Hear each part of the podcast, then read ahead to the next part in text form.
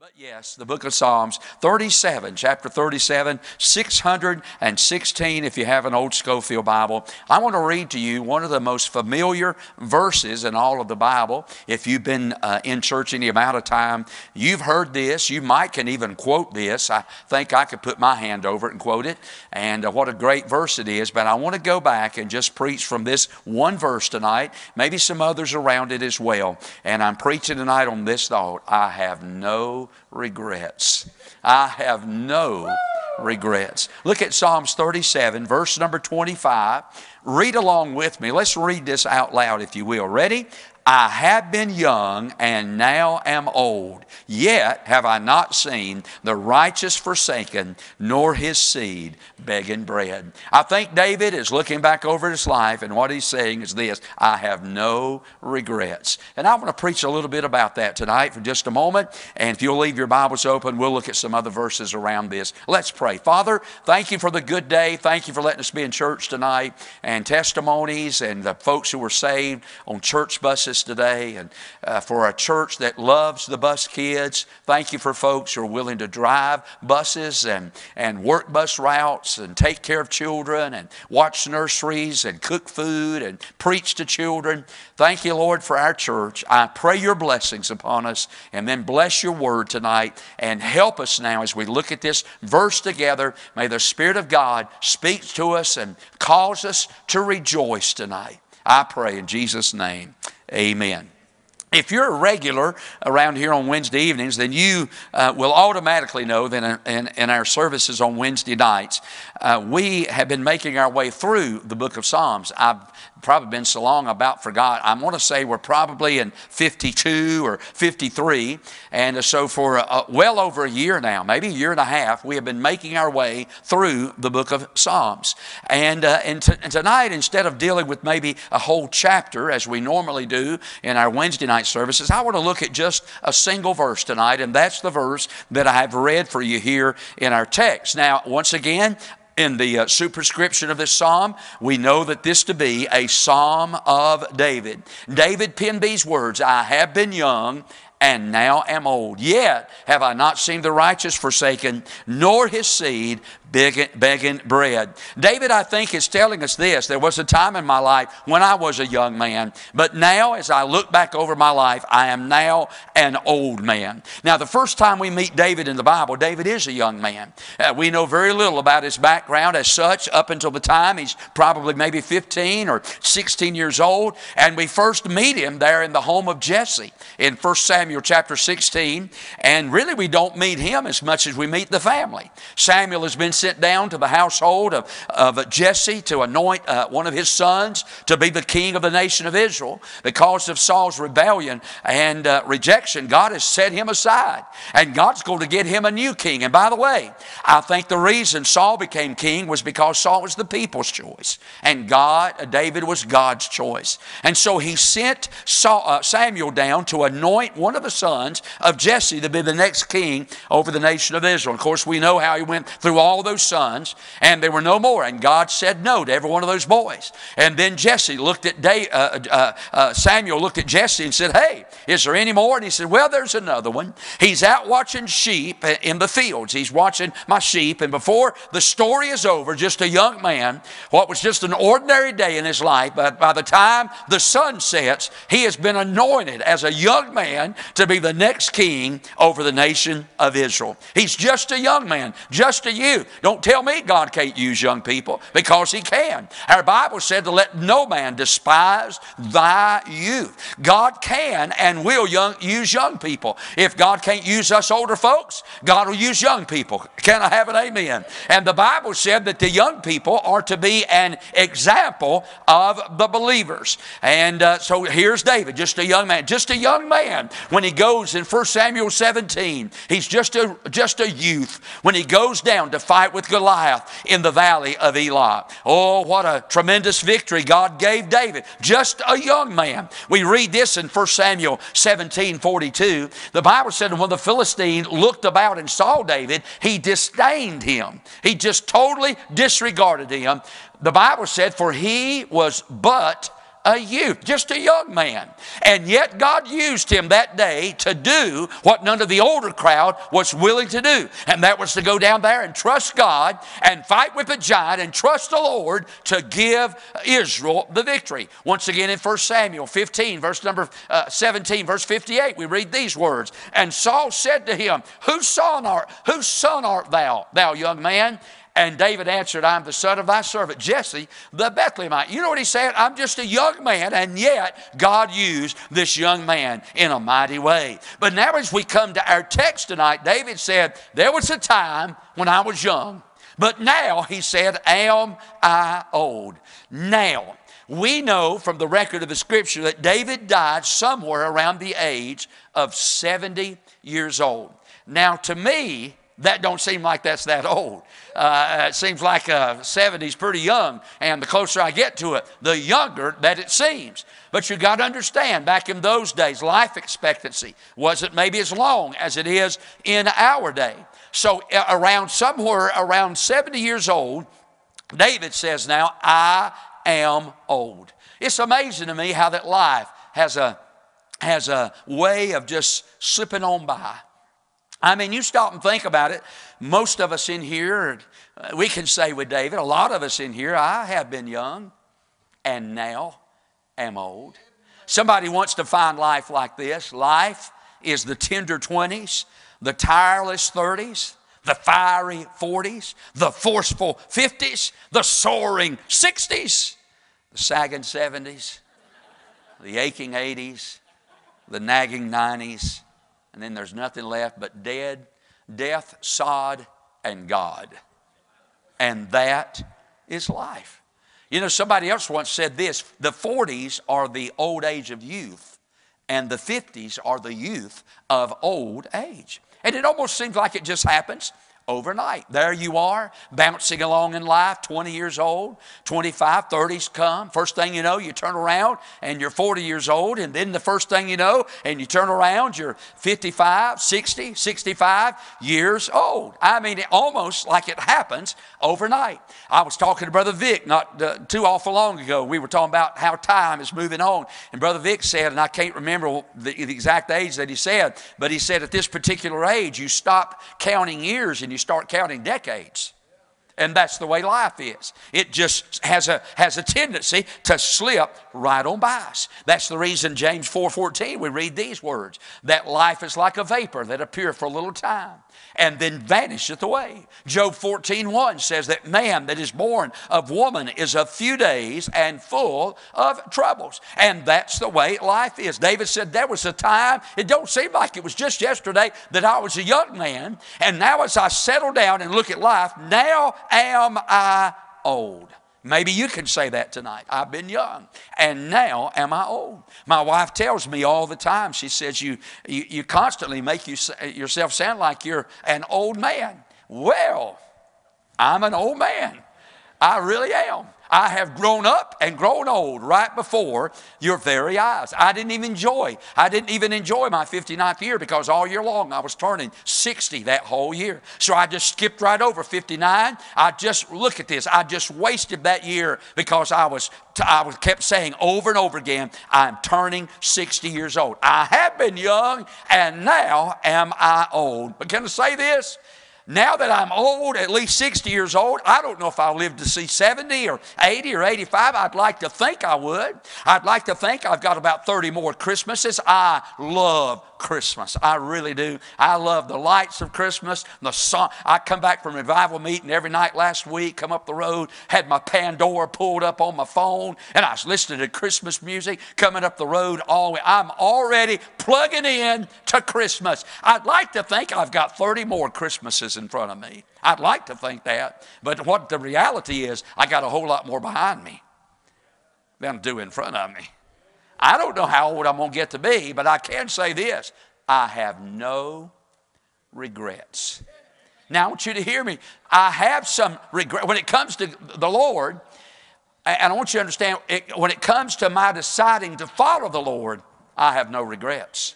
But there's a lot of things in life I do regret. Uh, there's a lot of choices that I've made in life that if I, if I could go back, I, I'd like to undo some things. uh, there's some things maybe that I've said before that I'd like to go back. If I could, I'd like to take them back, but I can't do that. There's some times that uh, maybe that, uh, uh, that I showed up when I shouldn't have showed up. And, and maybe there's some times that I didn't show up when I should have showed up. And there's those times of regret, and there's some situations that if I could go back, and deal with them differently, I would do that tonight. Maybe there's some things I could have done to salvage some situations that I didn't do. But guess what? I've been young and now I'm old. I can't do anything about that anymore. But I have no regrets. Let me say this I regret I haven't done more for the Savior. I regret I haven't studied His Word more. I regret that I haven't trusted Him more. I regret that I haven't prayed more. I regret that I haven't done more for Him. I regret that I haven't been as faithful as I should have. I have a lot of regrets, but when it comes to following Him, I got to say, ladies and gentlemen, I have no regrets. And I want you to look at this text tonight. I have four things I'd like to say that I don't regret. All right? Look right here in this text tonight. And let me say this number one, I have no regret because of the path that I've taken. I have no regret. Now, I didn't get saved till I was 16 years old. I may have told you about all that. I wish I'd have gotten saved when I was younger and uh, the Lord was dealing with me. I clearly, vividly remember the Lord dealing with me when I was 11 and 12 years old, but uh, I refused that. I put salvation off. I fought against uh, uh the, the, the, convicting work of the Holy Spirit of God in my life. I, God was dealing with me. I sat on the back row of the church, and I think I may have told you this before, but I would hang on for dear life. I mean, man, God was tearing my heart out my, I, would, I would leave, my knuckles would be white where I gripped the back row of the pew. I, I didn't want to get saved. I wanted to uh, live my own life, do my own thing, and didn't even realize I was fighting a battle that I could not afford to win because I was fighting a battle in thinking I'm fighting for my life, but in reality, while I was fighting for my life, I was losing my soul. And ladies and gentlemen, how many people walked into this room this morning and they walked out the same way that they walked in and they thought to themselves, I'm fighting for my life, but they were losing their soul. That was me. I was under conviction. But then came the day, and I remember it, March the 24th, 1979. I didn't get saved in church like many of you did. In fact, I didn't even really have anybody who took the Bible and led me to the Lord that night. The truth, uh, truth be told, I knew how to be saved. I'd been in church all my life, and it wasn't a doubt whether I knew how to be saved or not. I knew how to get saved. And it was right around Easter time of 1979, March the 24th. We'd been to church that Sunday morning. Once again, I'd got under conviction. There's no preacher preaching in our church at that time that couldn't even read the Bible. He couldn't read the Bible. I mean, what he would do, mom and daddy uh, would take us to church there, and what he would do is his wife would sit down and read him stories from the Bible. And uh, then he would get up on Sunday morning and preach from those stories that he couldn't even read. And i tell you what, though, when he started preaching, something got a hold of my heart. Man, I felt like I was having a, a heart attack. I was under conviction. And I'm glad at the age of 16, I laid down my weapons of warfare. I laid down my arms of resistance and I waved the white flag of surrender and I got saved by the grace of God. 16 years old. I tell you, I don't regret giving my heart to Jesus. I do not regret. You know, there's a real difference between being saved and being lost. You know there's a difference, don't you? I'm sure you do. I know many times down here on earth, you know, that, uh, that uh, gets a little bit confusing between the saved and the lost. And the reason being is too many of God's sheep act like goats. And I have an amen. I mean, they say they're sheep, but they go out here in the world and they're, and they're butting everything and they act like goats. And that's a problem in our day. And sometimes down here, that, that great difference between being saved and being lost is a little bit blurred down here. But I assure you, there's a difference between being saved and being lost. I think about the differences. You, you want to see the differences, all you got to do is read back in the book of Exodus. When Israel was in the land of Egypt, they were in bondage, and God began to bring those plagues upon uh, the empire of Egypt. And, but I'll tell you something, things would happen over in Egypt Egypt that wouldn't happen in Goshen, where the Israelites was. You know why? There's a difference in being a child of God. That's right. When there was darkness in Egypt, there was light in Goshen. Hey, friend, when there was lice in Egypt, there wasn't no lice in Goshen. I'm telling you, there's a difference in being a child of God, and I have no regrets that at the age of 16, well, I should have gotten saved earlier. But at the age of 16, I gave Jesus my life. I gave him my heart. And I have no regrets about the path that I've taken. And by the way, there still ought to be a difference. Now, when you move through this psalm, you can't help but notice there's a difference between being saved and being lost. There's a difference between the righteous and the wicked. Look in this psalm for just a moment and look at verse number one. Fret not thyself because of evildoers, neither be thou envious against the workers of iniquity. Why? For they shall soon be cut down like the grass and wither as the green herb. In other words, what he's saying is the wicked may look like they're prospering right now now. But he said, There's going to come a day they're going to be cut down like the grass. There's going to come a day all their prosperity, all their good times are going to come to a close. But as a child of God, I got something to look forward to when life is over. Look down in verse number 16. Here's what the Bible said A little that a righteous man hath is better than the riches of many wicked. You know, sometimes the devil convinces us that we're on the, we're on the losing side. Uh, the devil is great at, at, at, at, deceiving us into thinking that because we're trying to serve God and we're trying to live for the Lord and trying to uh, make a difference for the Lord, that, uh, that we're not having as much fun as the wicked crowd is. Oh, but friend, can I tell you something? Our fun hadn't even begun yet. Can I have an amen? Now, I don't know about you, but I, I'm having fun being saved down here. Now, that doesn't mean I don't have problems, don't mean I don't have burdens, don't mean my heart don't hurt sometimes, don't mean that I always know what I ought to do. Uh, there's sometimes I'm just as confused as a termite in a yo yo, but I can't say this. Sure, I'm glad I'm saved tonight.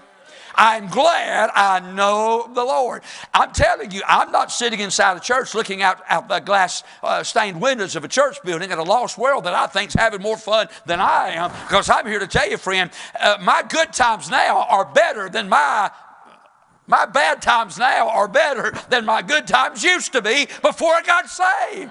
It's good to be saved. I didn't come tonight to give you any sad reports. I'm so glad that I'm saved. I'm glad my name is written down in God's book. I'm glad I've got eternal security. I'm glad I'm going to heaven. And let, let Hamas drop a bomb in my bedroom tonight. They're just going to blow me to heaven. I'm out of here. When Jesus comes, we're leaving, friend. I'm telling you, it's good to be saved. I have no regrets about the path that I've taken. Can I have an amen? Look at verse 17. For the arms of the wicked shall be broken, but the Lord upholdeth the righteous.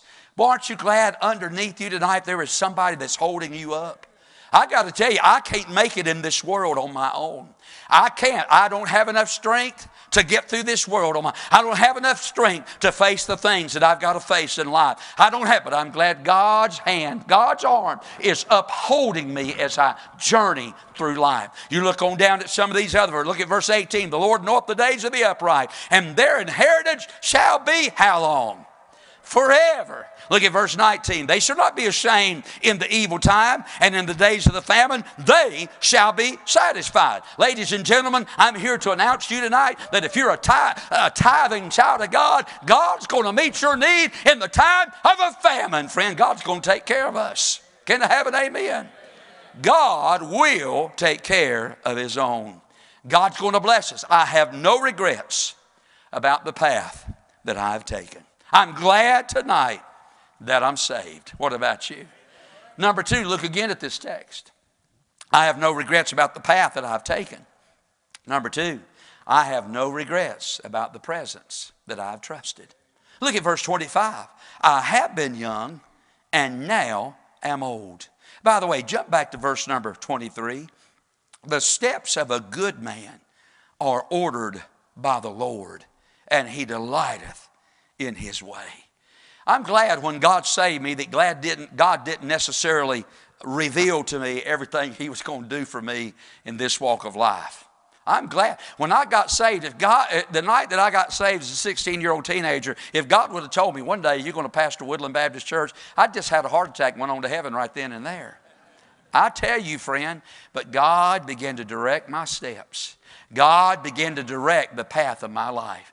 God began to maneuver things in my life because God had a plan for me. God had a will for me. God's plan for me was to one day preach His Word. And God sent me to Bible college down in the little Baptist church in the middle part of the state. And then God, God began to move in my life and God brought me to the place that I am today. And I know one thing, I, I don't know what my future holds, but I do know this. He ain't going to walk off and leave me right now. He's going to see me through till this thing is over because the Bible says said the inheritance of the righteous is forever. God is going to uphold us and direct us no matter what path, where the path of life may take us. But I'm also glad that, that I have no regrets uh, because of the presence that I've trusted. Look at verse 25. He said, I've never seen the righteous forsaken. Now, let me tell you something. You look at David's life, and there's been plenty of times that David was forsaken by people in this walk of life. I mean, his own family his own family got mad at him. The day that he killed Goliath, remember his brothers, and they talked down to him, and uh, for the naughtiness of thine heart uh, art thou come to see. And I mean, man, they were talking bad about it. His own family forsook him, and then, of course, uh, how many of us know how Saul, his anger and jealousy burned toward David and tried to kill David over and over and over again? David's own wife forsook him. Uh, his first wife, her name was Michal, and the Bible said that she forsook him. She took up with another another man. And then, of course, we know that his dearest friend. The one thing, and I love Jonathan, but the one thing that always bothers me about Jonathan is Jonathan wouldn't leave his daddy to follow David. That bothers me because Jonathan and David were close, uh, so close together, but I don't understand because Jonathan knew how wrong his daddy was and what he was trying to do. Why didn't Jonathan just say, Dad, look, I'm following David. I'm sorry. I can't go along with you in your evil way. Even Jonathan seemingly chose to go along with his daddy. And then what about Absalom? Absalom turned against him and humiliated him and even tried to kill him. I tell you, David had seen his share of forsaking going on in in his life, his family, his friends, even some of his followers. And David said, as an old man, looking back over all that, this one left and that one left. But I just want to tell you, as a matter of testimony, David said, I have never been forsaken by God nor will you ever be forsaken by God. God will always be there for his people. You ever been forsaken before? You ever had somebody turn their back on you? I remember, you, you don't, and if you're in ministry, I mean, uh, let's just face it, I've done my share of hurting and I've had my share of hurts, just to be honest with you. And I remember, I, I don't know why, but this one, and I tell my wife some, sometimes about this, there is one that I can't get over. I don't know what it is about that one, but I still, to this very day, I'm not over it. And I'm not bitter about it. When I see this dear person, I always hug his neck, shake his hand. I'll see him at funerals occasionally or whatever, and I'll always hug his neck and I say, "Man, I love you," and and uh, and uh, how's your family? I mean, I'm I'm not bitter about it, but I got to tell you something. When that man, when that man forsook me, ugh, that one hurt. You ever been that done that way before? I mean, that dear man, I can remember vividly laying his hand on my shoulder, saying, "Look, I'm with you, preacher." That's the way I want to raise my kids. That's how I want to. That's how I want to uh, live my life, preacher. I'm with you. Yeah, he ain't here. He took off some liberal church. Come on. And I still love him. And God will have to straighten all that out the judgment seat. But I'm so glad God's never left me. God's never walked off and left me. God's always been there for me. God never will leave me. Look at Psalms 27, verse number 10. The Bible said this When my father and my mother forsake me. I mean, if it comes down to the point that your old mom and daddy say, Want nothing else to do with you, aren't you glad the Lord will take you up? Look at this verse, Psalms 94 14. David said this For the Lord will not cast off his people, neither will he forsake his inheritance. I'll tell you what, if I was the nation of Israel tonight, I would rejoice over the fact that I was the nation of Israel. You know why? God said, I'm not going to forsake my inheritance. Hey, friend, I'm here to tell you I do not regret, I do not regret the presence that I've trusted, the path that I've taken. And there are going to be hurts. There's going to be hurts in your life. There are going to be those friends who will forsake you. There are going to be those who will tell you they'll always be there, and then they won't be there. I get all that. But can I just stop and say this? If you don't learn to walk alone, If you never learn to walk alone, you won't walk for long. There's going to come a time, friend, but just understand this the one who loves us said, I'll never leave you. The presence I've trusted. Watch this. I do not regret the path I've taken, the presence I've trusted. I do not regret, number three, the provision that I've tasted. Notice he said there in verse number 25, I have been young and now I'm old. But he said, You know, thinking back over my life, there's one thing that I've never seen, and that is the righteous forsaken, nor his seed begging bread. Can I tell you something, ladies and gentlemen? God takes care of his people. God is going to see to it that his people have a piece of bread. I believe that. If you're now watch this, if you are a tithing member of the family of God, I can't say what God might do with somebody that don't tithe. Now, I'm not saying God's going to forsake them, cast them all, and let them go hungry. But I will say this God obligates Himself to those of us who pay our tithes. He really does. And the psalmist simply said this I've never seen that crowd forsaken, nor his seed begging bread. Now, I'll tell you this the devil's got bread for his young'uns too.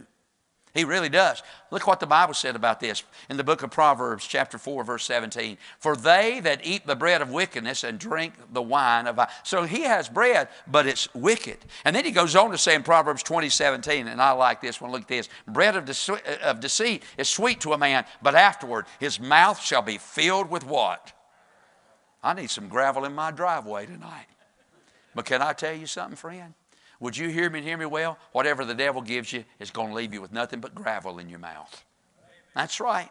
Look at this verse, Proverbs 10 22. The Bible said this The blessings of the Lord, it maketh rich, and he addeth no sorrow with it. I said all that to say this God's been good to me. God has fed me along the journey of life. God physically has given me bread. And listen to this God spiritually has given me mercy. Look, if you will, down verse number 26. Here's what he said He is ever merciful and lendeth, and his seed is blessed. Aren't you glad God is merciful tonight?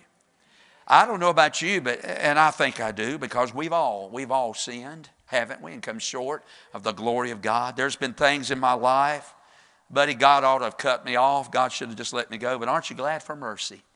God has given us mercy. Thank God for that. But I want to close with this one. Look at this the path I've taken, the presence I've trusted, the provision that I've tasted.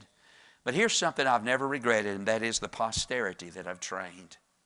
Can I say it like this? David talks about verse 25 the seed. Do you see that there? And he's not talking about the kind you sow, he's talking about the kind you grow. Look at verse, uh, he talks about the seed there. Uh, I've never seen the righteous, nor his seed, his children, begging bread. Can I tell you something? I, make no, I, I have no regrets for the way I've tried to raise my children. Now, I got to tell you something. I've not been perfect. If they could stand up here tonight, they probably could tell you sometimes that maybe I blew up when I didn't have a right to blow up, blow up. And then maybe they may tell you sometime, man, daddy should have blown up over that, and he didn't blow up over that. I got to tell you that I haven't, I have not been a perfect parent. I freely confess that. But I tell you what, because I made the choice in my life to follow Jesus, that was a generational decision. Because when I made that choice to follow God, that choice then was, was passed on down to my children. Because I've decided that I wanted to serve God, it's had a direct impact on my family. I want to say some things. Listen to me quickly. I'm going to wrap this up. I have no regrets for trying to bring my children up to serve the Lord. I have no regrets for trying to do that. I got to tell you this I, I feel like many times I've been a failure. But the one thing that I've tried to put in my children is Daddy loves Jesus, Daddy loves church, Daddy loves the Bible. I want you to love Jesus. I want you to love the church. I want you. I have no regrets for trying to bring my children up to serve the Lord.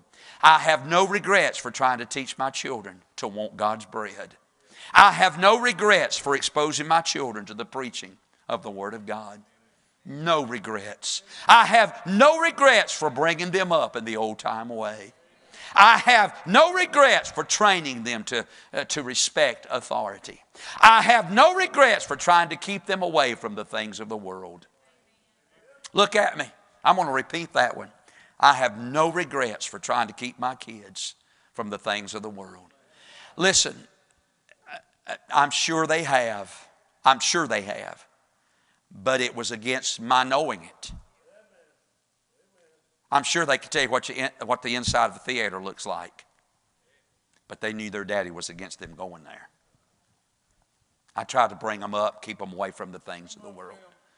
Uh, they, they know what rock music sounds like, but bless your heart, I didn't allow it in my house. They didn't hear it in my house.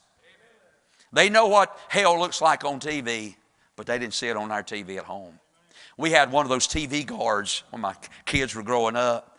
And, uh, and for, I don't know how that thing works, but we plugged it in, and uh, we, it, would, it, would, it would, if somebody was going to say a cuss word on TV, it would stop it, and then it would translate it down below. So if it was going to be a cuss word, it would say, down below, it would say monkey crud. Yeah. And if it was talking about sex, right down below it, it would say hugs. I don't have any regret for trying to keep my kids away from the world. Now, you can talk to them tonight, and they've told me this before. You sheltered us, Daddy. Yeah, and I don't, I don't look at it as sheltering, I look at it as protecting them. I tried to guide them. I tried to direct them. And I tried to keep the world as much as I could out of our home. And I tried to keep them away from the world. And then uh, when they got of age, they had to start making decisions. Now they're bringing their kids up and they've got to make decisions. But I just want to tell you one thing hear me, hear me well. I have no regrets for trying to keep them away from the world. I have no, and I'm not going to be made to feel ashamed because of that, because I wouldn't let my kids dress just any old way, or go just any old where, or run with just any old body. I would not do that, and I got no regrets for that whatsoever tonight. I've been young, and now I'm old. I have no regrets for disciplining them when they did wrong. I have no regrets for that. I have no regrets for making sure they followed my rules when they lived under my roof. I have no regrets. You know why? I hope my children are saved. They tell me they are. I hope they are. But I tell you what, friend, I got no regrets for how I brought them up. I wished I'd have been there more, put more hands on them, did more things in front. I wished I'd done all that, but I got no regrets that I tried to keep them away from the world. No regrets whatsoever. You say, well, preacher, I want my kids to taste a little bit of it so they'll know what it's like. Look at me. You just rode into town and fell off a turnip wagon, is what you just did. I'm going to tell you something. They're going to get enough of it around anyway. I sure unto God ain't going to let them experience it in my own home. Can I have an amen? The path that I've taken, no regrets. The presence I've tried, no regrets. The, uh, uh, the provision that I've, t- I have no regrets. The posterity that I've tried to train, I have no regrets. So if I got to die tonight, you got to walk by my body in three days at Hayworth Miller Funeral Home in Rural Hall, North Carolina. And they're going to drag my old carcass up yonder somewhere in Surry County and throw it in the ground. And y'all are going to walk by crying bucketfuls of tears. Say, oh, what are we going to do with our brother Tim? How are we going to... Only one amen out of this whole crowd. What is wrong with y'all? I'm kidding. But you just know this I crawled into that coffin and I got no regrets. Amen. No And I want to live. I hope I can finish up. I just think I moved into the fourth quarter. I may be at the two minute warning don't even know it. But I don't want to leave this world with any regrets. Let's bow our heads for prayer. I have been young and now I'm old.